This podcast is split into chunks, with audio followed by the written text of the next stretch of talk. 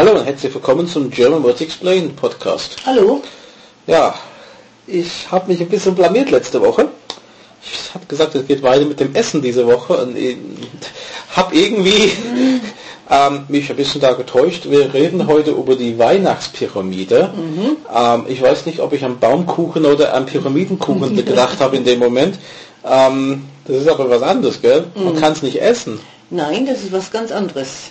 Die Weihnachtspyramide ist ein Lichtergestell. Okay. Und aus Holz gemacht, also nicht Na, aus Beißen. Holz, da kann man das so schwer essen. Mhm. Und wie sieht sowas aus? Das ist so, so eine Art Karussell. Es ist aus Holz gemacht und es hat meistens eine Grundlage von vier bis so einem achteckigen ähm, Gestell. Mhm. Und es ist also mit, oft mit christlichen Figuren, aber auch aus dem alltäglichen Leben. Und äh, ja, ist man zündet dann vier Kerzen an meistens oder eine Kerze, zwei, drei. Okay. Mhm. Und was machen die Kerzen? Die sehen schön aus. Die Kerzen sehen nicht nur schön aus, aber also wenn sich drehen soll, eben wie bei dieser Pyramide, dann müssen es vier gleich große Kerzen sein. Es ist auch sehr wichtig, dass die gleich groß sind und das erkläre ich dann auch gleich.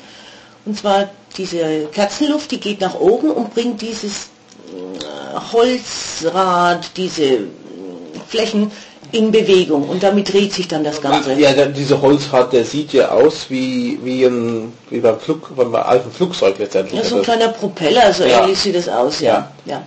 Und der Grund, warum es wichtig ist, dass die alle drei oder alle vier gleich groß sind, wenn man nicht aufpasst und zwei sind abgebrannt und das Ding dreht sich nicht mehr, hm? dann wird dieser Propeller ganz schnell schwarz von unten.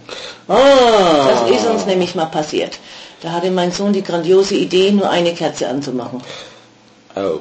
Und dann hat sich nichts bewegt. Das war es dann. Das war es, ja. Wo, wo, ich meine, das ist jetzt was typisch für Deutschland. Das ist ja...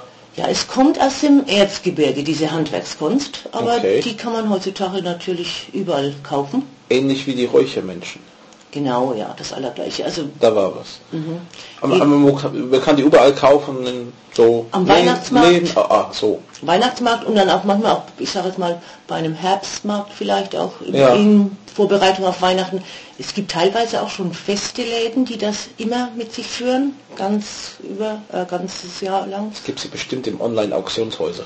Das auch, es gibt es überall. Sieht Ohne schön aus, ja. Ja. Mhm. ja.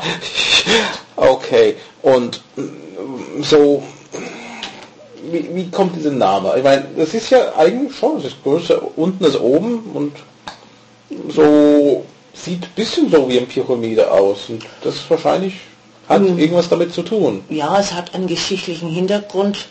Also damals am Ende des 18. Jahrhunderts, da war Napoleon hier und zwischenzeitlich ging er mal nach Ägypten.